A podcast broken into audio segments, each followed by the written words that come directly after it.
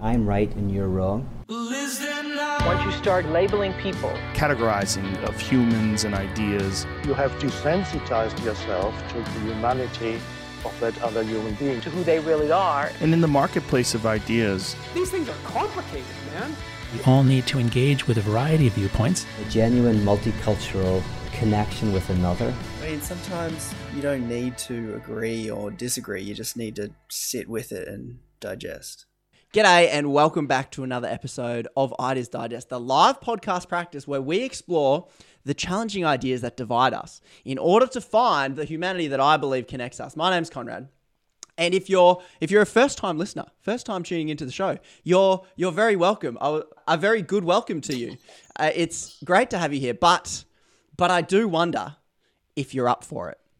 Um, some podcasts you listen to to be entertained. You listen to them for fun. That's that's fine. Others you listen to to get some new information, to learn something new. Sadly, this show is probably neither of those things. Um, I'm not quite funny enough to entertain you or educated enough to teach you anything new. So why listen, Conrad? Why am I here? What, what's the point? Uh, well, I'm hoping the point is, as you're listening, to the episodes, this one, maybe some other ones. I'm hoping you find some episodes that challenge you, that trigger you, that you disagree with. And I hope that as you enter those spaces that challenge you and you disagree with and that trigger you, I'm hoping that you begin to learn to enjoy looking at the world outside your echo chamber. That's the purpose. Let's take a look around at that big wide world outside our our Facebook fueled filter bubble. Uh, let's that brings us to the clickbait, also a phenomenon given to us by Facebook or just new media in general. Let's embrace it. The clickbait today is stripping changed my life. Which direction could that go? I don't know. Is it good clickbait? Is it not? I'm happy for new friend of the show, Harmony Grillo. Thanks for joining me. If you want to critique that clickbait, go for it. Oh, do I? Oh, yeah. You know what's hilarious about it? I don't know if you knew this, but um, it was the title of the BuzzFeed video that BuzzFeed did on me, and it, Oh, yeah, and it got like across the platforms, it got like 12 million views, so it worked. But when I first saw it, I was Wow. like, "That's a very." I mean, I know the person who produced the video, so I know her intention was like get people to click on this Uh-huh. video, but like. I don't know that That's that's, something right. I would overtly explicitly say, but when you really like dissect it, it did change my life in the sense that Uh-huh. you know it impacted me deeply and the work that i do today is really founded in the time that i spent working in strip clubs under the control of a pimp Mhm. so i guess it changed my life Mhm. I guess it, I, I feel I feel BuzzFeed. If you want to hit me up, I I came up I came up to that uh, clickbait independently of No BuzzFeed, and I'm stoked to have gotten the same one as BuzzFeed. So if, hit, give me a job, BuzzFeed. Actually, I don't I don't want to work for you. I'm not I'm not down on the clickbait. It's a good start, but it shouldn't be the end of the conversation. Harmony, oh i was going to say they they you know they post it and post it again with another title the other one was um how my childhood led me to stripping so those were the two Oh, okay. Not bad. I think anything with stripping in there really, I don't know, gets gets people gets people in on Right. it. Um Harmony, if I'm gonna I'm gonna just guess at where you are and that's gonna determine the location. Are, are you in LA? you're just guessing i am Okay. Yeah. Uh, well, I was looking at your at your feeds and everything. Oh, I'm thinking LA i was like i don't know what this how telling this background is the painting is so like like just off Broadway. No, I'm trying to list LA places. I don't really know that many. Um, okay, so if if we were in LA, um, I'm trying to think of a, a place where we might run into each other. I'm a I'm a fan of Trader Joe's. I've, I've been there. I, I'm a fan. Yeah. Uh, I American listeners of the show. I don't know if you like it or not. Let's say Harmony. Do you have a frequent Trader Joe's? I, I do. In fact, I grew up next to the second Trader Joe's that was, um, you know, in the, in the city, and it was it was started here. First one was Pasadena. Second one was West LA. I grew up in Venice, so that was our grocery store of choice. Mm. And uh, Australians are very sad to not have Yeah. that. Our grocery stores suck. Mm. Uh, they suck hard, and Trader Joe's is awesome. So, how many, if we were to meet and run into each other outside of Trader Joe's or in a Trader Joe's looking at the peanut butter covered salted pretzels or whatever fancy item they've got in there, uh, and I just met you surface level introductions, how would you, what is it, the surface level questions like, oh, what do you do? Who are you? Etc. Are you're saying how would I answer those questions? because I don't like asking those questions. I I ask people how they spend their time. How would you answer both those questions? How would you answer the the surface level one that's like, oh, the Australians always go, oh, what do you oh, do? Oh, what do I do? That's like the identifying feature. Nine times out of ten, I'll just say, oh, I run a nonprofit because I don't usually want to get into the whole conversation, and most people really don't care, and so they don't ask the second question. And then if they do ask the Oh. second question, what kind of nonprofit?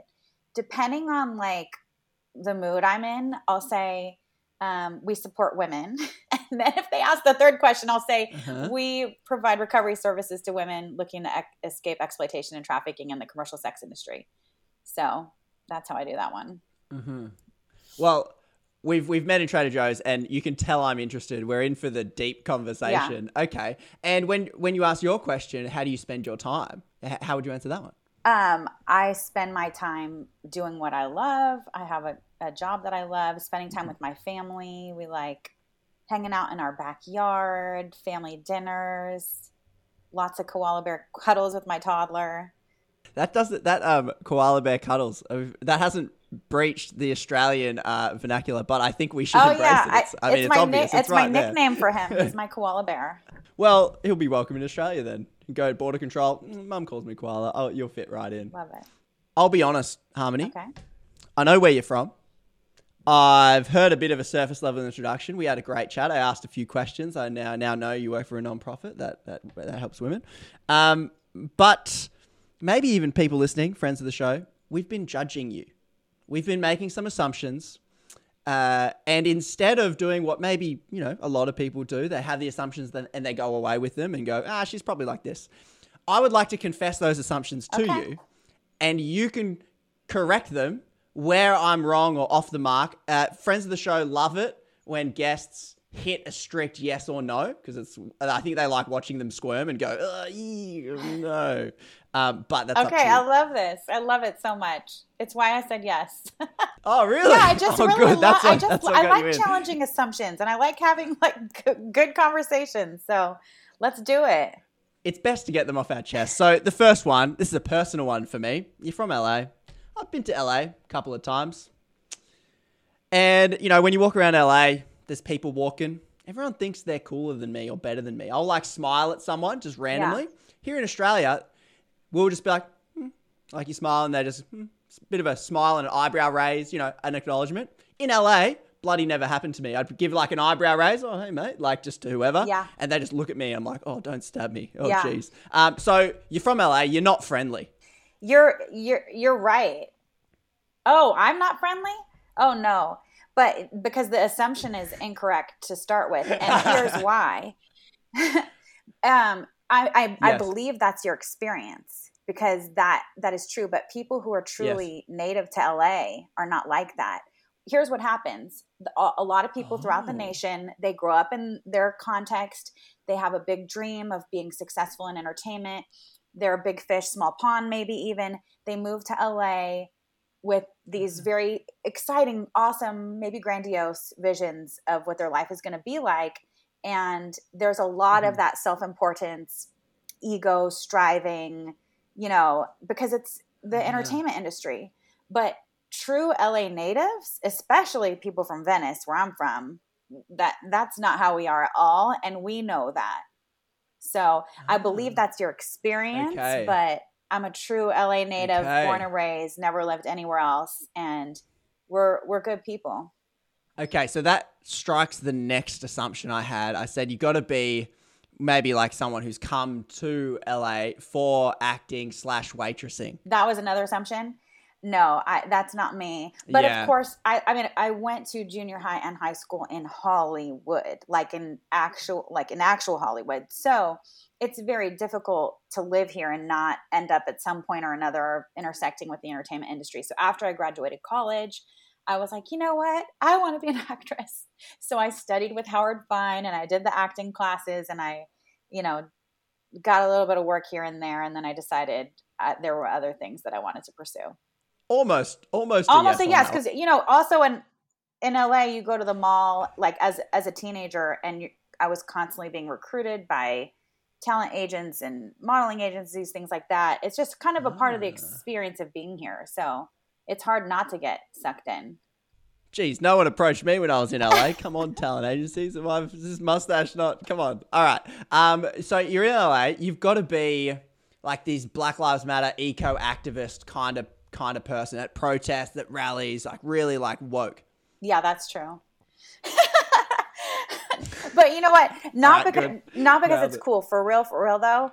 Um, you know, I I was raised. Um, my mom was uh, an activist for Indigenous people's rights, and I was raised going to protests and um, you know fighting for justice and you know that that's just kind of in my blood it's in my dna it's who i am so when it comes to any cause that i really care about i, I am the type of person to show up for a protest and i am the type of person to you know say something so so Hmm. and yet You were an activist before it was cool. correct yeah i was an activist when it absolutely wasn't cool like at all. Yeah. Yes, indie an indie activist. All right. So this then then this next one might might I might be close. You're a feminist who hates men, like a man hating feminist. I am a feminist. I'm not a man hating feminist, but I was a man hating feminist. And and I don't know it was Oh. feminism that made me man hating, it was exploitation that made me man hating for a long Uh-huh. time. Didn't trust men, thought, Uh-huh. you know, that they I just had very negative experiences with men, you know, history of abuse, his, history of rape, working in strip clubs. So I really did hate men for a very long time but um, I'm happy to say that that's not the case. And I have an amazing husband who is like super awesome, very honoring to women, my biggest supporter, um, and I know some really good men. So, but I was I was once that. I'm Mm. still a feminist. All right. Then you've got to be let's go with one of these like modern women empowered sex whenever whatever like sex positive like who what's that Cardi B is it Cardi B Oh, Cardi WAP? B. is that I do Like, love you're like it yeah yeah yeah. Um, you're like you're down on that that like new wave of like sex sex go for it all good Well, okay. So I had this conversation with Brenda, who you just had on your show. I was on her podcast and we talked about this. And I'm like, I don't think it's fair that that one kind of way of thinking gets to use sex positive because I do consider myself sex positive because I think sex can be positive and should be positive. And I am a fan of sex, you know, and at the same time, you know, my husband and I waited until we were married to have sex. So I'm I maybe I'm a different kind of sex positive. Cuz I definitely, you know, um was abstinent.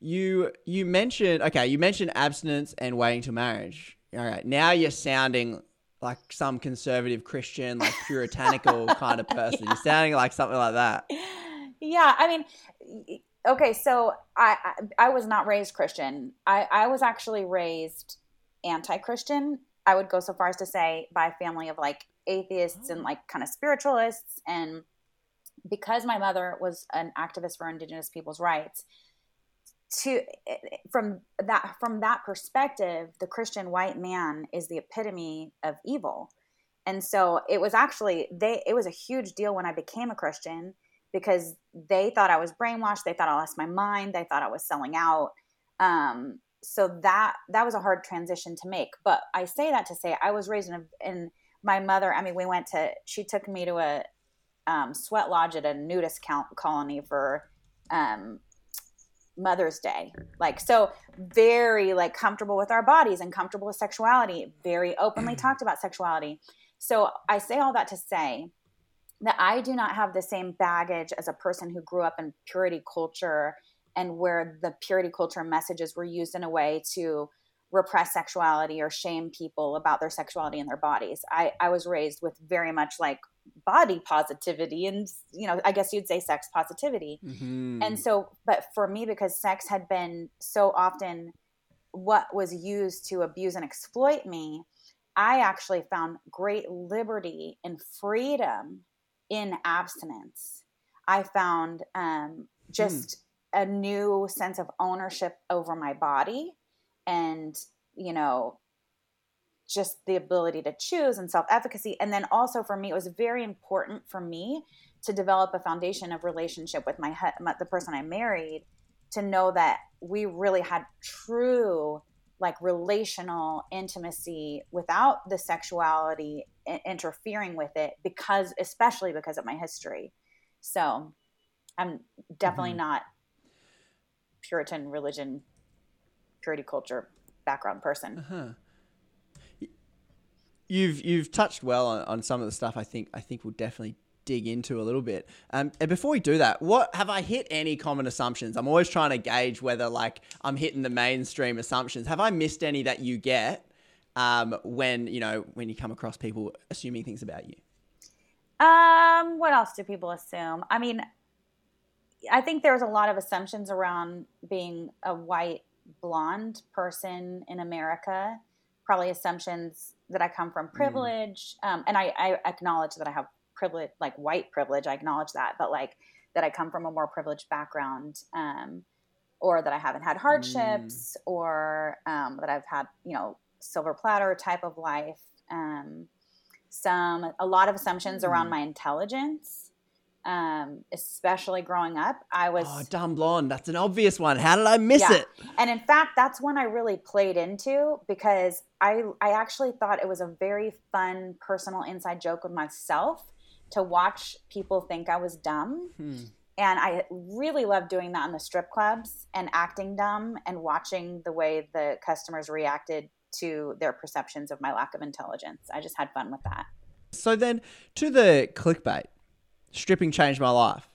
Um, and I, I think there's another one that kind of popped up, which is like, abstinent free, freedom with abstinence or something like that. that. That that might also be a good one in there. Um, I and I think I saw. I think I was reading one of your Instagram posts as I was kind of reaching out and stuff like that. And and you mentioned like you you wanted to take a break and hiatus from sharing your story and things like that. So wherever you would like to go from, and wherever you would like to go and wherever you would like to start whether it's starting at the clickbait stripping changed my life. Where would you start with this or what idea would you want to bring forward and communicate?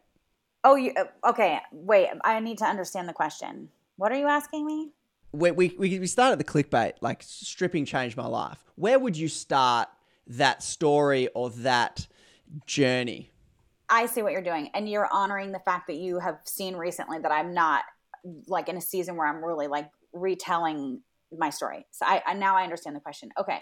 Yeah, that's so right, I, that's right. My, my my permission in there was to awkwardly slip in the fact that share as much or as little as you think is relevant or helpful, or as as much as you want. Okay, I so appreciate that. Thank you. I so appreciate that. Yeah, so I am in this season right now. I've been telling my story for almost twenty years, and it's actually gotten to where I'm like, I can I can tell it and be just completely disconnected from it, and um, and quite frankly tired of hearing it myself and so um, and then just have had some interesting experiences with journalists and people that has made me just be like you know what? I need to reclaim my story a little bit and so with that i don't mind talking about my story and i don't mind referring to my story and drawing from my story. I just need a, a season of not telling this bullet point summarized three million minute elevator pitch for the sake of the benefit of an audience that just tell me but tell me in three minutes because i just want to i just want to hear it you know?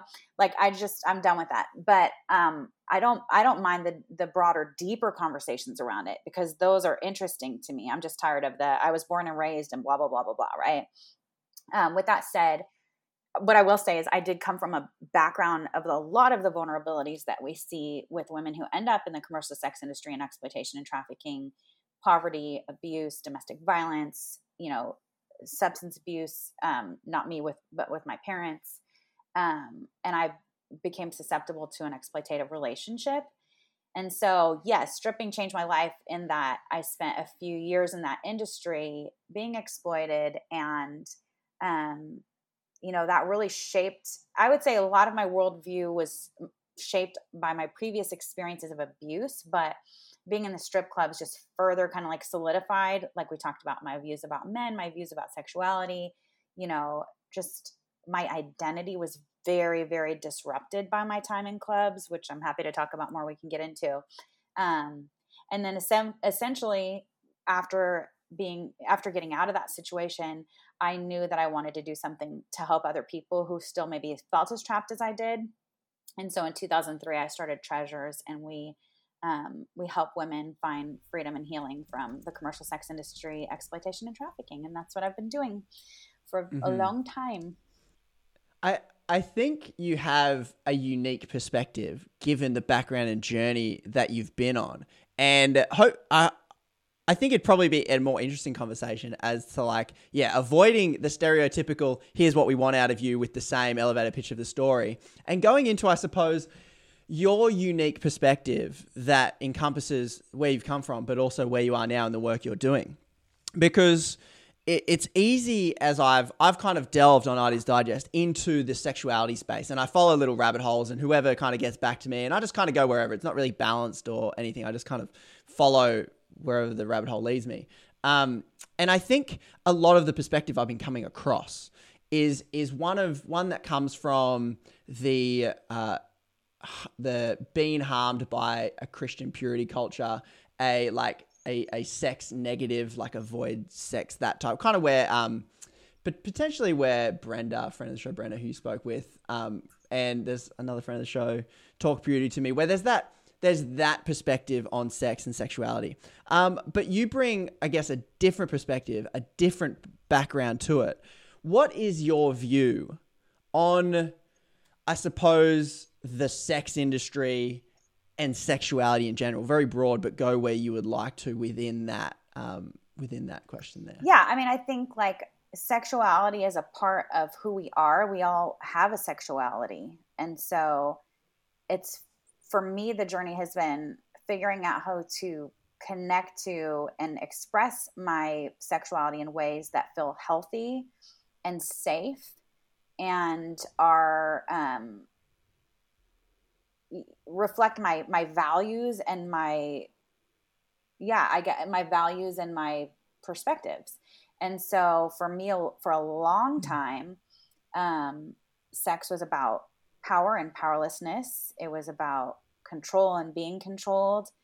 It was about survival.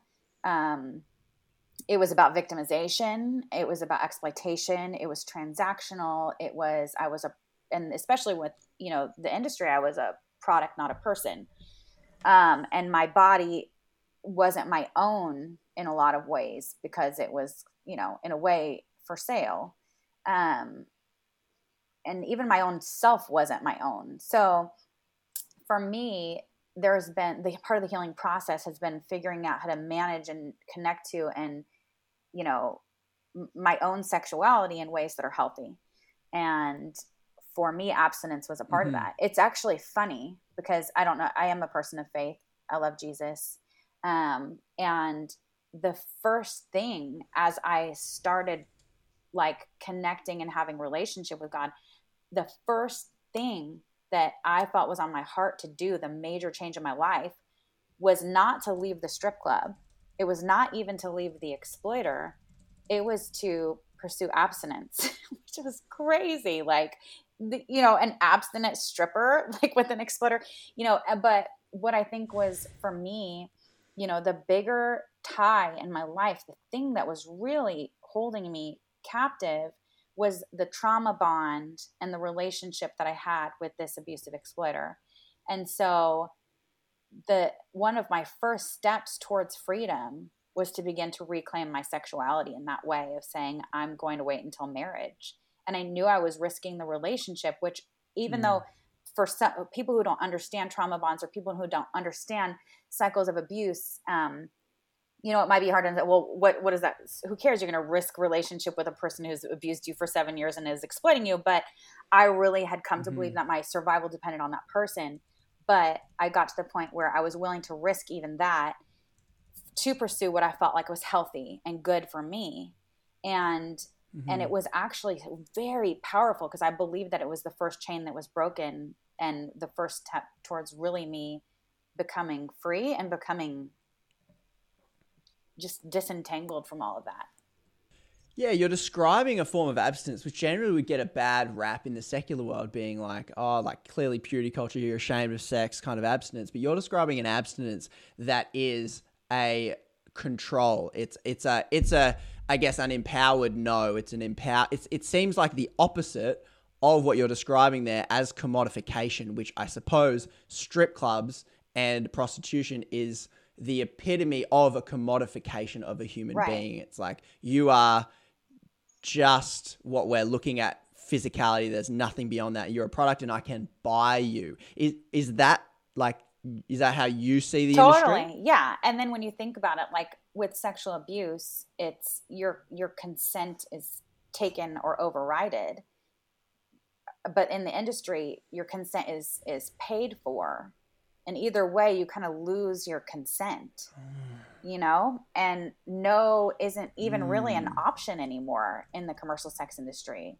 Your job is to say yes. Um yeah so for me it was very much about reclaiming my sexuality taking back power taking back control in a way that felt very empowering. And it didn't there wasn't it wasn't driven by shame or like oh my gosh what i did was so bad and dirty. Now i've got to get right and pure because i'm so bad and Uh-huh. dirty. It was like oh wow i see how beautiful sex is and that it was designed to facilitate intimacy and connection.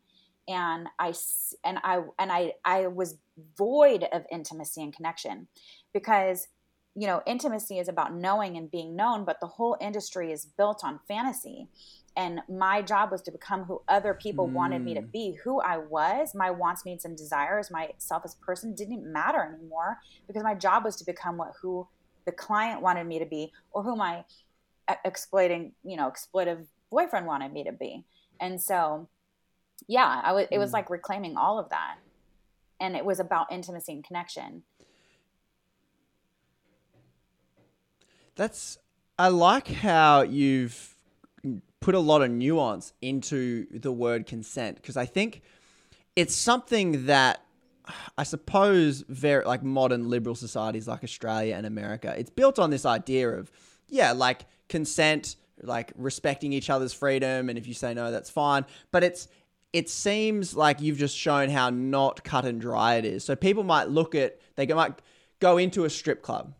And I suppose the story they tell themselves through the one of like capitalism we're just fed is that they don't have to be here. They can leave. They could just go get another job.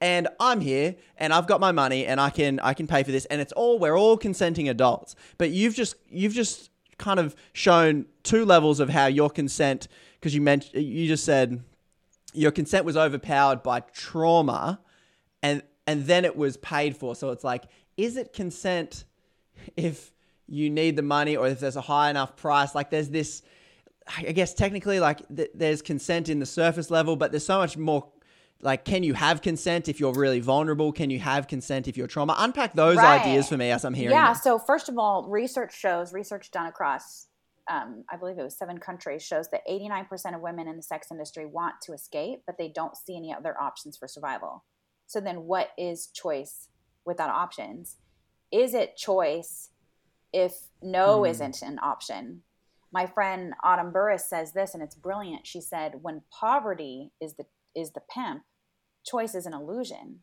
So it's it, it is very tricky because choice is not always choice but then you have the added layer to complicate things of the fact that part of our job part of my job was to sell the lie. So if you were to walk into the club and you were to say do you want to be Hmm. here? I wouldn't say no actually i don't. I hate this job. I hate men i wish i could be doing anything else in the world besides this and by the way my, i'm going to go home and give all my money to my pimp no, I didn't say that. I said, "Oh, I love it. I get to make my own hours. We make lots of money, and it's great." And blah blah blah. Uh, And I would say there's nothing inherently wrong with sex, and there's nothing in- inherently wrong with being naked. And therefore, if somebody else wants to like per- per- pervert those things, then that's not on me. And like disconnecting myself from the perversion that I was experiencing from the men. Um, and you know, I said those things to to the point I was in there was a there was a layer of denial and there was rationalization as well and so i i was paid to sell the lie but i told it so often i really sometimes believed it myself and it wasn't until i was in those real moments of like clarity and honesty with myself which were very rare and hard to come by because i really did become this alter ego that was monique who was built on fantasy, who was created to cater to fantasy, who was not me, who was a lie. And I really became lost in her, even to where she bled out into my real life, where nobody even called me Harmony anymore. I was Monique in the club. And then because everyone I spent time with, with were people from the club plus my exploiter, everyone called me Monique. I remember when I first left and people would ask me my name, I would stutter because it was hard for me to remember to say Harmony because I was that disconnected from myself. Hmm. Yeah, there's there's a lot that you're making me think about a lot of things at the exact same time.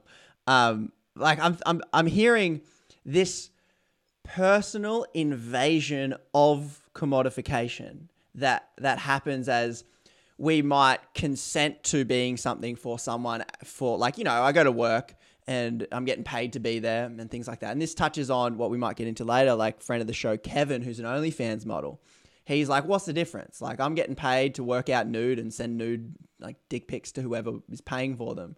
Um, and you go to work and you might be a laborer selling your body to lift things. I'm selling it in a different way.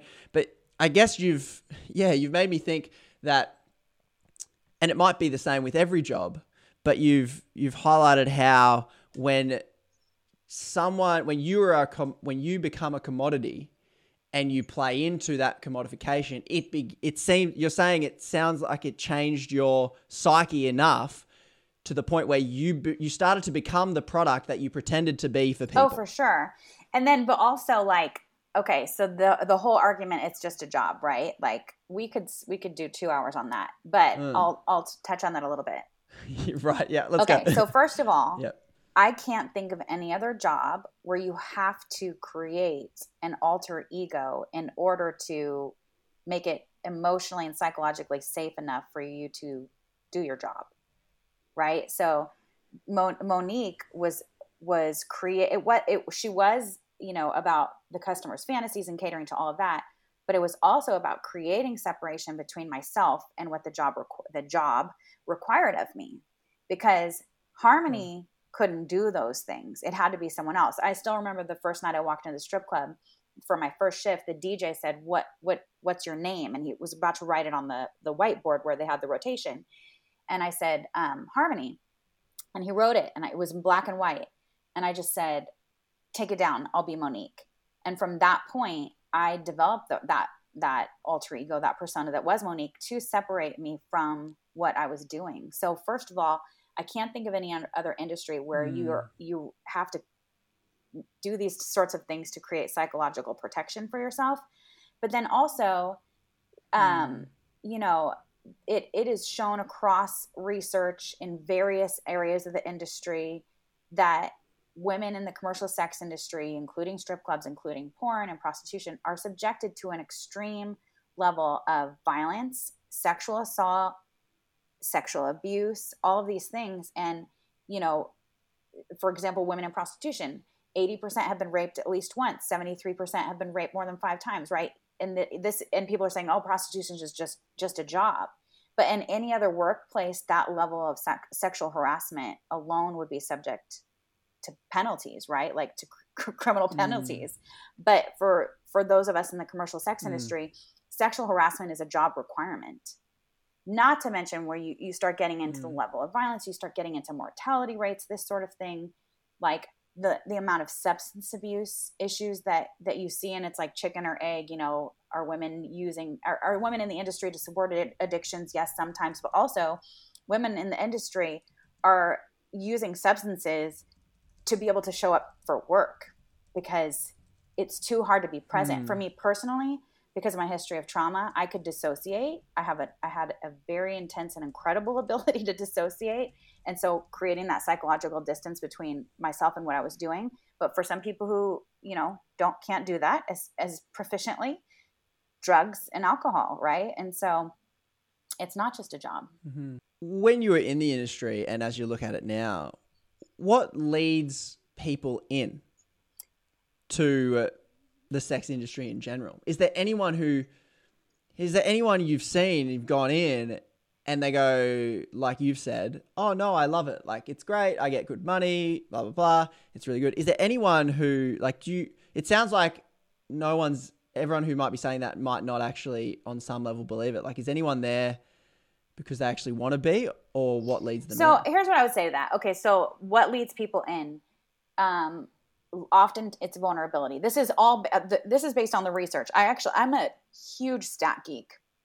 If anyone's interested in like seeing the actual research that I'm referring to on our website, and I don't know, you can put it in the show notes or whatever. We have a comprehensive statistical guide that breaks down every industry porn, stripping, Mhm. prostitution, trafficking, stats, violence, vulnerability. So, looking at what are those factors of vulnerability that lead people there? What kind of violence do they experience when they're in that particular industry? How does it intersect with trafficking? How does it intersect with other industries? It looks at all of that. So, if you're interested in your stat geek like me, go check it out. You can download it for free. But um, what what I will say is that I've lost my train of thought. Where what was I saying right before I got so excited about the statistical manual? I mean the the comprehensive guide. what what leads people Okay, in? I thank think you. you're going to Yeah, link the okay, that's what I was going to say. Okay, up to ninety percent of women in the commercial sex industry, up to between sixty-six to ninety percent, depending on which research you look at, but far higher than the general population, have experienced childhood sexual abuse. That's not a coincidence, right? Like I know for me, obviously, not everyone who's mm-hmm. sexually abused ends up in the commercial sex industry, but most of us in there have that history in common. Sexual abuse, when you think about it, it normalizes the experience of being sexualized and objectified. And the other thing for me, I can say is that the experience of sexual abuse is one of like incredible powerlessness. And one of the lures of the sex industry is that you can take back control of your sexuality and use it to your advantage. So that that is one piece, right? Then of course you have poverty, lack of education, lack of employable job skills, um, homelessness, huge, huge intersectionality between like homelessness and the commercial sex industry. So a lot of these factors of vulnerability, it up to 70% of in the in the United States of trafficking victims are from the foster care system. So there's so much vulnerability in the background of so many people who find themselves in the industry and it's, it's often that vulnerability that drives them there, right? But then of course you have the cultural context, normalization of the sexualization of women, normalization of um, male promiscuity, um, norm pornification like of our culture, like the the commercial sex industry being mainstream, huge demand, all of those kind of external factors um, also play into it. But I will say I can't generalize and say 100% of women in the sex industry or people in the sex industry say no, I don't want to be there, right?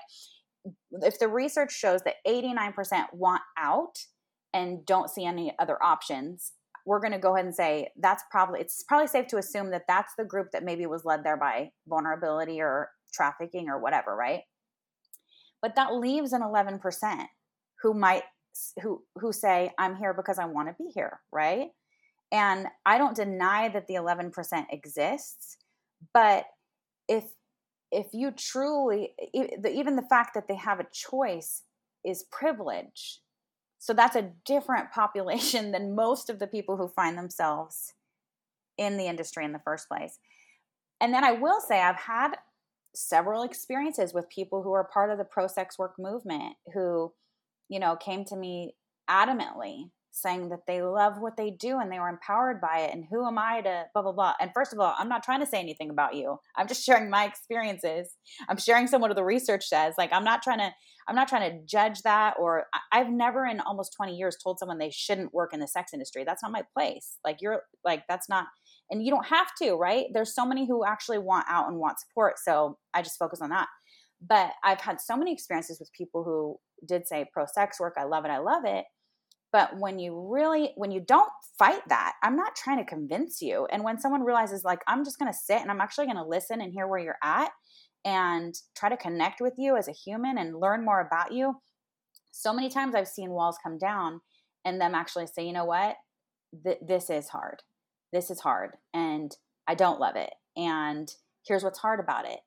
But, you know, it's, I, I bet it's really tricky for people in that space because they, you know, if they do say that, I don't know. Anyways, I don't want to out anybody because I can hear you're you're describing how complicated, how nuanced, and how choice is at a very integral part to exploitation. If you have no choice, then if you're doing something with no choice, it's it sounds like that's exploitation. Whereas if you're doing something with choice, then it's less likely to be exploitation, I suppose, because you actually genuinely have choice. And I don't hear you pushing forward one narrative or or making your example as the example for all people but then i like you are dropping statistics yes if 89% of women in sex work want to get out that does indicate and if uh, if uh, sexual trauma trauma in general ha- is highly represented in this sample group of people then you're kind of saying this indicates if people didn't have this trauma and if they had choice there'd be 80% less people there potentially. Yeah, if they truly had options, I would think so. I certainly would think so. Yeah. I mean, true viable options for survival. And when you say that, you mean other job opportunities, educational opportunities, and relations, trauma, healthier relationships. Yep, trauma informed services to help them recover from the trauma they had prior to the industry, the trauma that they, you know, experienced while in their whatever context they were in um, and then true opportunities to gain skills that would help them to find um, employment that would pay a livable wage and if that were the case then i think a lot less people would do it.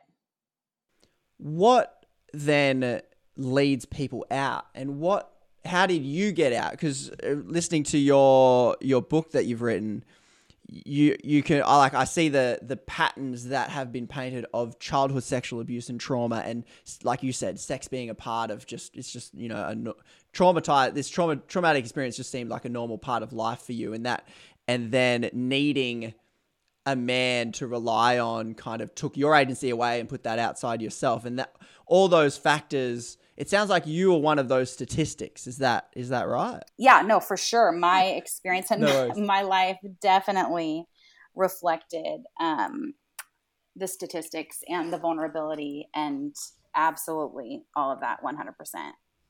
So then it sounds like you also represent an even smaller portion of the statistics that leads people out of the industry because if there are no choices, if trauma creates these traps, if the consistent commodification and getting hooked on the crack pipe of money, I suppose that we all are, you know, we're all just taking money where we can get it. And you, like, as I think you said in your book, like you earned a decent amount stripping.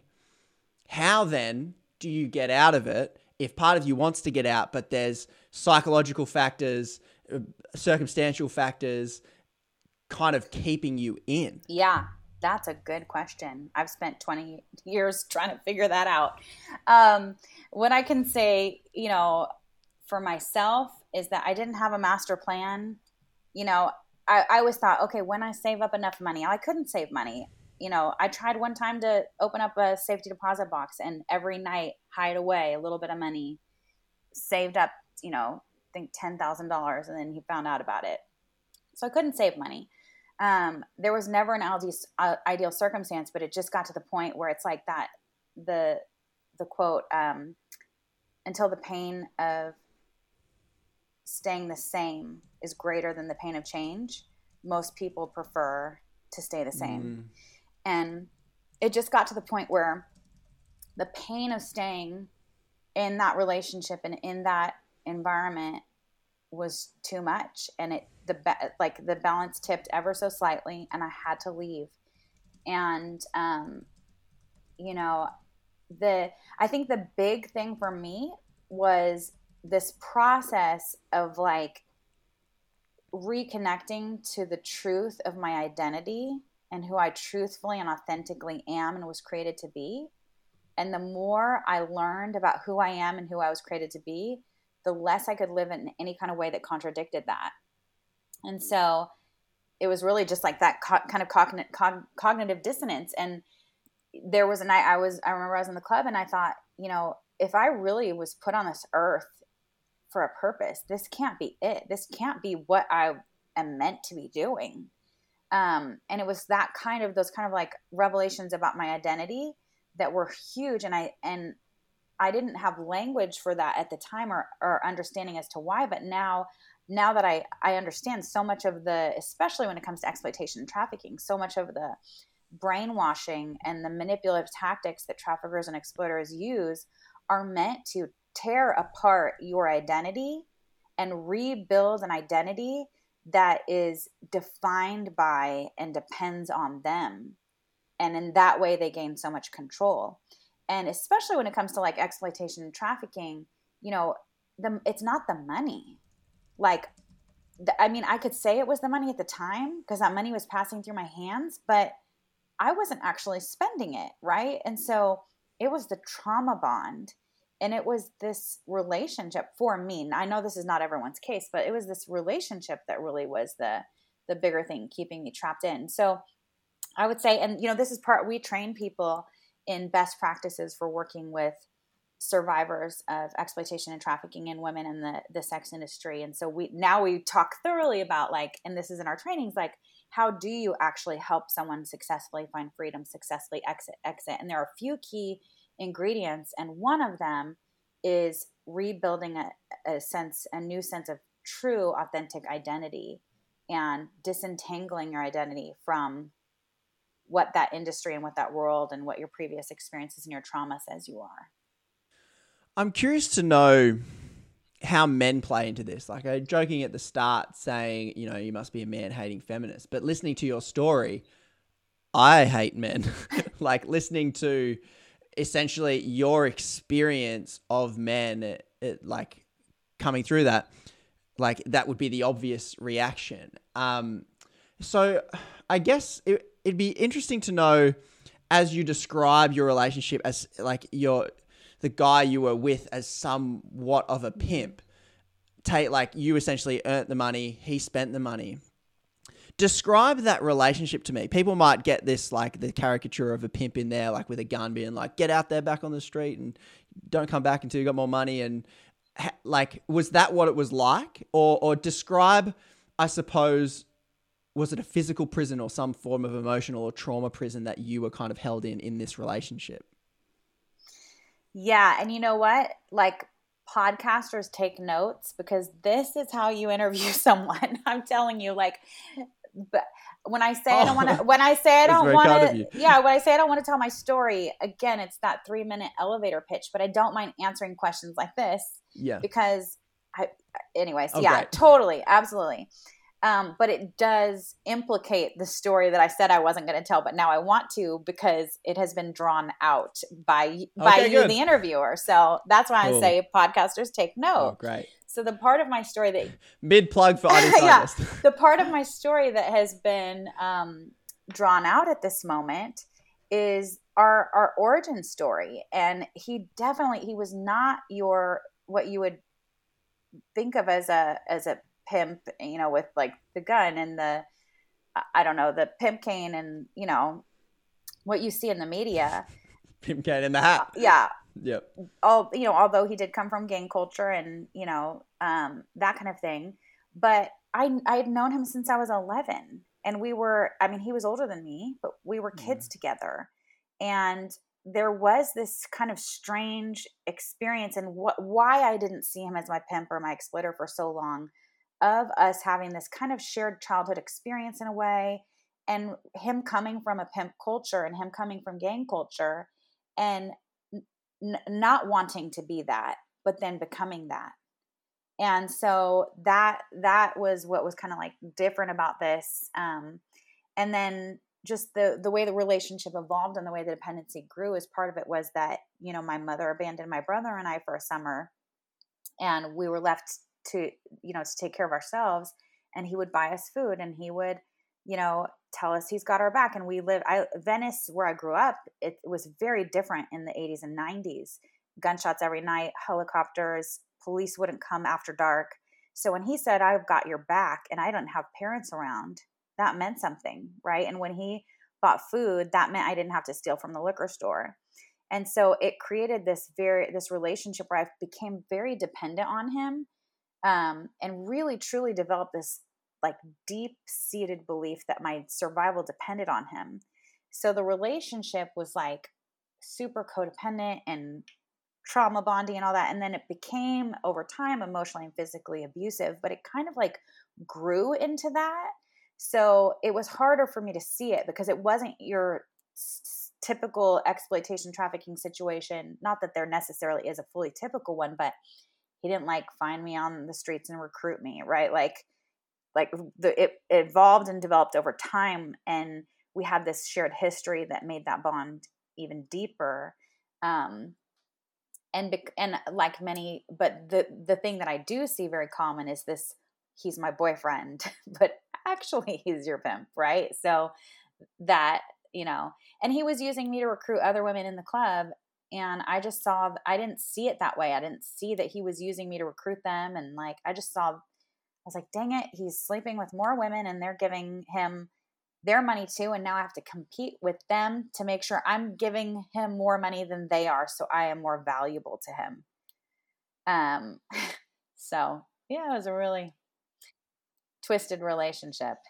That world you describe, I suppose, is probably very foreign for, for many people listening because i would think so it's like as you listen to your story, you're going, okay, you sound like a very strong, independent woman earning money. And then somehow, like money, I guess, in, in some level is this ticket to freedom. It's like if you got money, you got options on, on some level. But but you're describing like a very nu- nuanced psychological uh, thing that's going on where you when you're working nights, working overtime, doing everything that he asks, and then giving him your money, and then not and not thinking, what a loser, go get a job yourself. Like that's a it's a hard thing, I suppose, for people to get their head around. And and it sounds like in at the time, like you said, you didn't see him as your exploiter. Mm-hmm. S- When did you start to go? That's hang on, this is exploitation. Hang on, like how did you break that? How did that the invisible become visible? Well, here's what's funny is that I started to recognize that he was my pimp wow, like towards the end before I left. But y'all this is what's important to understand too. I left that relationship in the industry in 1998, I believe it was. It was either 97 or 98. I think it was 98.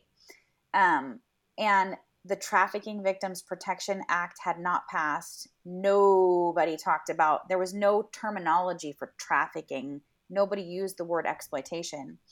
And so I was already involved in doing this work and leading treasures, not because there was a trafficking movement to be a part of, but because I just thought I was in this one situation that felt really terrible and trapping to me. And I know there are other women who want support and help to get out. And so I want to help them. And it was through the process of leading treasures and becoming a part of the anti trafficking movement, quite frankly, that I began to see the exploitation in my own story. And that I began to see the coercion and the trauma bonds and, you know, all of those elements. Um, but yeah, Hmm. it, I didn't, I, you know, because I started so early, there wasn't even language for it. you got out how you got in, which is like the this very slow realization that the momentum slowly sounds like it builds as you um, I think pointed out that abstinence was the first step towards okay now I'm going to take control of this part of me and then that creates a little bit more space and then the, the, it slowly builds up until you're finally given a language that says like that says, of course, you would be really attached to that. From 11, you've said, you are my safety. Yeah. You, you keep me like alive. And so then from that perspective, I guess that's the understandable part of it that only you discover later when you're finally given the, the terminology to identify. Yeah. Yeah, it was a process and it was a process and then it was a suddenly. um and one night I was just like I'm done. I can't do this anymore and um I actually had been praying the whole way to the strip club that that I would be able to get out somehow and just really I actually felt I was in the club and I had this moment where I felt like my eyes were opened. Like I was looking around and seeing all these things that I had seen for all these years that looked very normal to me, but I felt like I was looking at them through different eyes. And I just, it was um, jarring to me, even though, like I said, everything I was looking at was totally normal in that context. But I was like, whoa, like this, you know.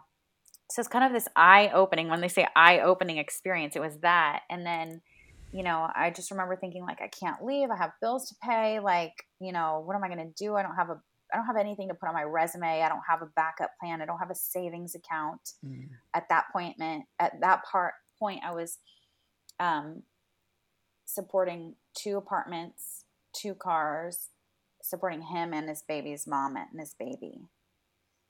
So it's so I don't even think I could so, do that with my job now. It's so crazy. Like I haven't even talked about that in a long time. To think back to that, it's wild. It's so far removed from who I am today, but that that's that was the reality. And um but yeah, I just felt I really felt like God was like, I'm gonna take care of you. i I'm I'm not gonna let you down. I'm gonna take care of you. And I just walked right up to my manager and I was like, I'm I'm leaving. And he was like, for the night? And I'm like, no, I'm I'm leaving and I'm never coming back. And he looked at me like I was crazy because I was like one of the top earners in the club and nobody leaves. Nobody leaves. I had only seen one woman leave and it was because she married a rich customer, let alone like just up and quit, right? But I went to the dressing room mm. and I hmm. sold all my clothes one by one and because I didn't want to like be like, oh, I can go back for one more night. And I never went back until I started doing mm. outreach in strip clubs. Describe for me, and I've heard you mention it a few times. Describe for me how Christianity plays into all of this. Yeah, I mean, I met a girl whose friendship really changed my life. She um, she loved Jesus and she had boundaries and self respect and um, and was just a great person. And I was like, gosh, like, what's going on with her? And I felt like she had something that I was missing in my life, and I was drawn to her. Mm-hmm. And she was very loving and not judgmental, never once should on me like we call when you say you should do this you should do that you should do this like she never should on me she just loved mm-hmm. me and yeah. i i actually you know she'd invite me to church i didn't want to go last place i wanted to be and um, hmm. But she would take me to frozen yogurt. She would take me, you know, would go to coffee. And then eventually, I, I, I actually only ended up going to church with her because my grandmother was in town. And I thought that's something my Southern Baptist grandma would enjoy. so it was like more entertainment for her. And I'd never, I'd never, I'd been to church once mm-hmm. in Texas on Father's Day but I'd never been in a church because growing up, my mom would always say when I go to Texas, you don't have to go to church with them. So you get to say no when they say, we're all going to church. And I'd be like, no, I'm not going to church. My mom says I don't have to go to church. And, you know, so that, that's who I was. But, um, yeah, I just really, I, I started going and I wanted to be there. And it just was really led to this whole kind of awakening and, um, me developing a relationship with God that really, truly changed my life. What did you find at church when you went? What what what story shifted when you say a relationship with God? What is it that you're talking about? Well, you know, it was it was also a process. It, and it it was um it felt really safe. It felt really safe. Um I remember being really drawn to the diversity because I grew up in very diverse con a very diverse context and in a neighborhood that was primarily black and Latino. My brother and my dad, who raised me, are Mexican. My sister, that I was raised with, was black. But I found there weren't a lot of places in the world that were that integrated besides Venice. Um, but this particular church was, and that felt really safe to me. Um, and then the thing that really was the kicker, because the thing that was really the kicker was a, hearing going to an event and hearing a man share his story of being a drug addict and having um, lived on the streets and overcoming that. And he shared the scripture, John 15, 5, I'm the vine, you are the branches. Um, if you uh, remain in me and I'll remain in you, and apart from me, man can do nothing. And then it goes on to talk about the the withered branch. And I just remember feeling like I'm the withered branch disconnected from God. And I, I don't, all I know is I just want to feel connected to God. Like whatever that means to abide in Him. Like I want to feel that. Like I want to be connected like that and that is actually the moment I decided to pursue abstinence was that moment. And it really was, you know, relationship for sure. Um, yeah, so that's that's what it looked like. Yeah, when when you're describing like abide in him, is that am I hearing you describe like a different story, a different narrative, a different view of yourself, a like a different w- way of engaging or looking at the world? What is it when what is it I suppose to like abide in him? I have intimacy, relationship, authentic connection, being seen and known and loved, period. Like, um, I never, the, you know, I, the kind of religion that's like clean yourself up and get your act together and then come to God. So he'll like that. I never, I never, thank God no one ever preached that God to me because I wouldn't have been into that. But it truly was like, I felt God's love and his goodness and his kindness. And I felt I, I, that there was hope for my life and um, that there was healing for my pain and that there was the opportunity for wholeness. And it was all of that that I was drawn to and wanted. And so to me, abiding in him meant like I think being being safe and having access to all of that. Yeah, you're you're definitely describing a picture of church and religion that doesn't sound like the stereotype that you hear now. A lot of friends of the show that have come on have probably exited Christianity, finding it abusive, unhelpful, judgmental. And you're describing a space that you walked into that's safe, that's non judgmental, that's telling you a story of yourself that you are not just a commodity. You are valued. You can heal. There is growth. There is acceptance. That you do have inherent value. You're kind of describing, I suppose, what I suppose what many Christians would already would already say that Christianity is. Yeah, and I you know, I do want to say there's no perfect church for sure, obviously. Um but I am thankful and I'm I am lucky enough to be someone who has not experienced any severe church hurt. And also mm. I was raised by just radical enough of a person that I've bucked against institutionalism just enough to make me like it for me it hasn't it's not tr- like it's always been about my relationship with God first and foremost. And church has been a place, mm-hmm. and I have loved church, and I'm so thankful for my experiences in church and recovery classes in church. And I'm friends with my pastors and like all mm. of all of that. But it's like the church has been a place that helps facilitate my relationship with God, but my relationship with God has always been the foundation of everything. Um, I don't know if that makes sense. Yeah, it's always I always I always push my guests to articulate uh, because spirituality and, and God is a it's you know God can be a placeholder for for many different experiences, and so I'm always trying to like dig that specific because you know everyone can use the word God, but then what is it in in your experience when you say it that makes it like you might be talking about something slightly different? Uh, one question I have is is it necessary like would you have found a way out if not for going to church and finding quote unquote God?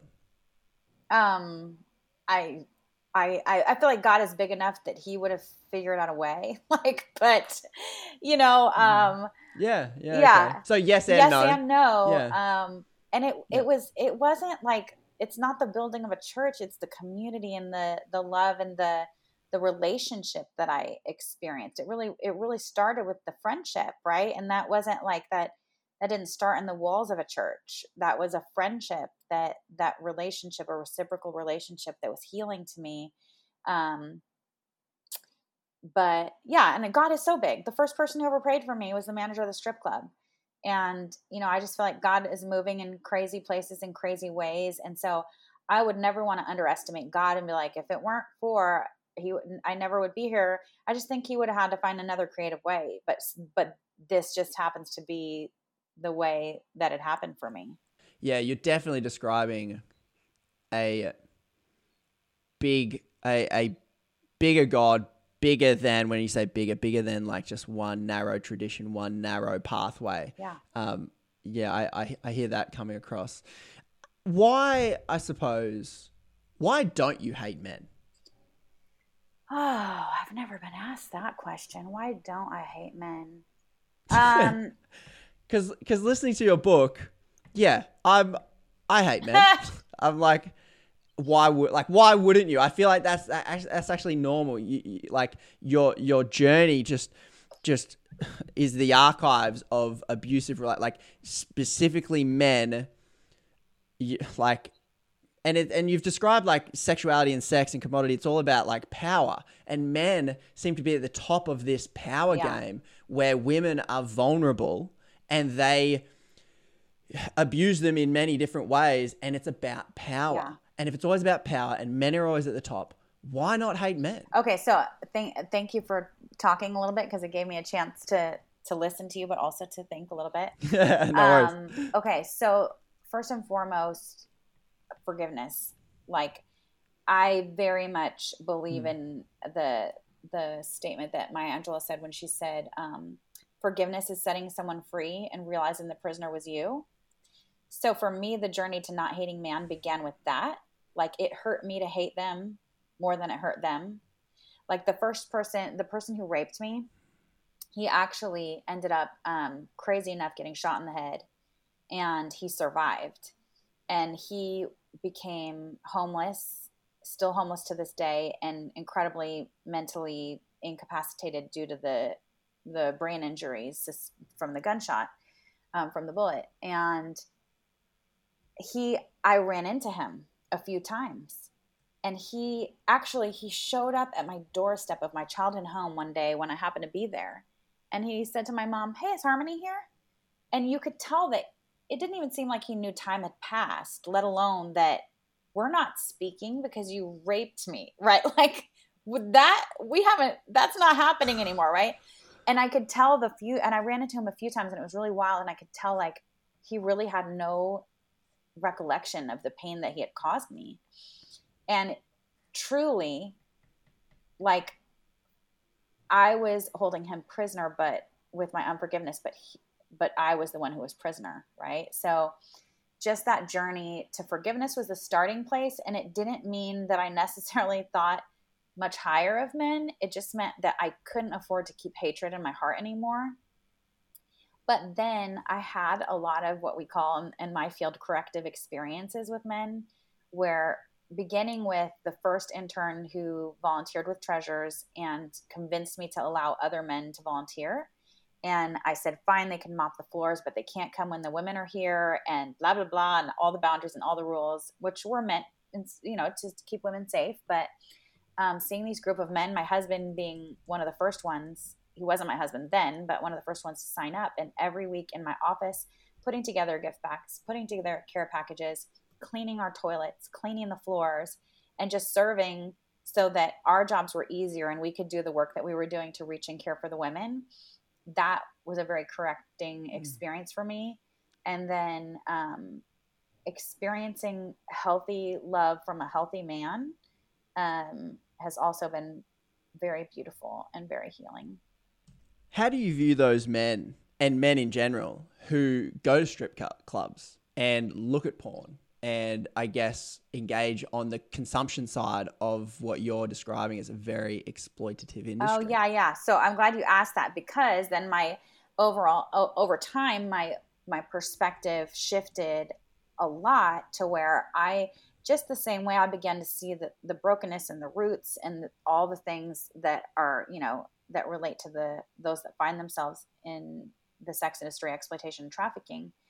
Um, you know, when you look at the lives and histories of many men who are consumers or you know, um, per, you know, sex buyers or what whatever, depending on the industry, there are reasons there. There are roots there. There's histories of abuse. There's trauma. There's loneliness. There's disconnection. There's like all these things, and you know, Mm.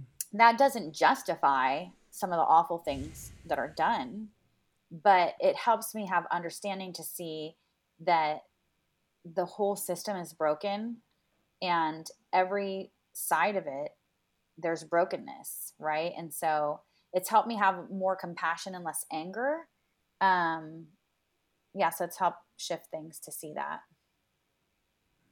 like the Hmm. rates of sexual abuse and and again this doesn't justify like uh, there's this one quote like my abuser my my abuser's abuse doesn't justify the abuse my abuser's tra- oh my abuser's trauma doesn't justify the abuse my abuser's trauma doesn't justify the abuse Mm. like that is so important right but at the same time Yes. it's uh, it helps Yes. me it helps my heart to know you know and to see like for those who struggle with sexual addiction the histories of sexual abuse in their background is is super high as well you know Mm. and so some of it's acting out of trauma Mm. but anyways my abuser's trauma doesn't justify my abuse but that has helped me have compassion Mm. Yeah, you're describing a integrated web of trauma and abuse, and men sit in a position in society where their trauma is passed on in many cases to women in really traumatic and harmful ways as they process their trauma and take it and, and, and the women seem like the collateral of Right. that.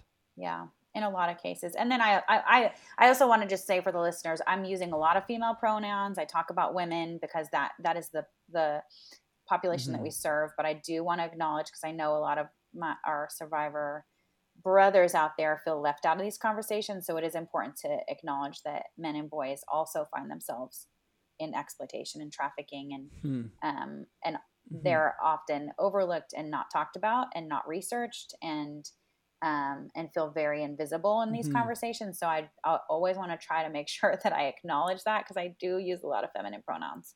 And you know, Yes. ninety nine percent of sex Yeah. buyers are men, and a big part of the demand is men. Yeah. Um, but yeah, I want to acknowledge that. Mm, there's still men caught up in that in that same pattern that you're describing that you went through. Yeah. Is is there any good porn? Friends of the, friend of the show, um, Kevin, uh, friend of the show, uh, Nicole, OnlyFans. They're loving it. I had them on the show and they were like, "Yep, I'm totally loving it. It's empowering. It's great. Um, I'm making lots of money. This is awesome." Is there any good porn? Yeah, in my humble opinion, I, I do not believe so. I believe that it's inherently exploitative. Um, and I don't think so. And then it's like people have said, like, oh, can you have, can you hear someone say, like, oh, can you, what about traffic free porn? Like, you never, I mean, you're talking about different, a different situation with content creators on OnlyFans and you're talking directly to that person. But in general, when you're talking about the porn industry, there you there's no way of knowing the kind of coercion or victimization or vulnerability or what factors led the person to being in that scene that you're watching in the first place um so that that's a huge problem as well that's super problematic So when when someone like Kevin or Nicole might say to you, "No, I'm not being exploited. I have a choice. This is empowering for me. I'm connecting with my fans, my audience. This is great." Wh- what's your thoughts or response well to that? first of all i'm not going to argue with them that's just not not that's just not in my wheelhouse that's not what i do and i'm not here to try to change their that's their that's their perspective right and that's their experience and i can't argue that that's their perspective and, and experience but i what i would say is there's too many people for whom that is not the perspective and an experience and going back to the data that we talked about earlier so perhaps they are part of the 11% that are privileged enough to be able to say, This is my choice.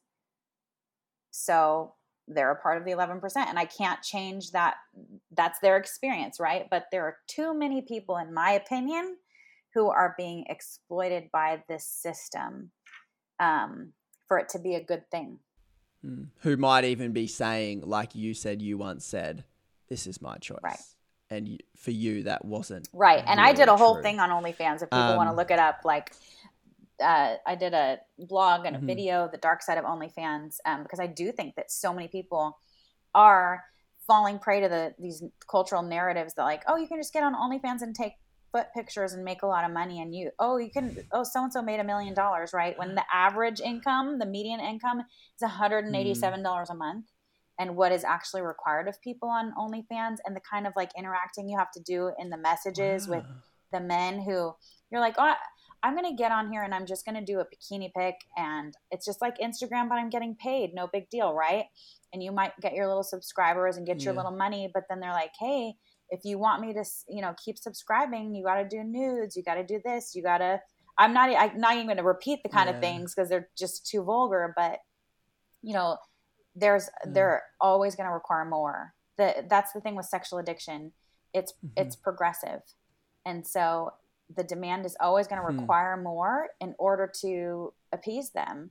And if you are the person that is being paid to meet the demand, um, then that's that can be a very difficult position, and it's very easy to, you know, have your boundaries pushed and be coerced into, or you know, whatever, Hmm. like pressured into doing more than you thought you would.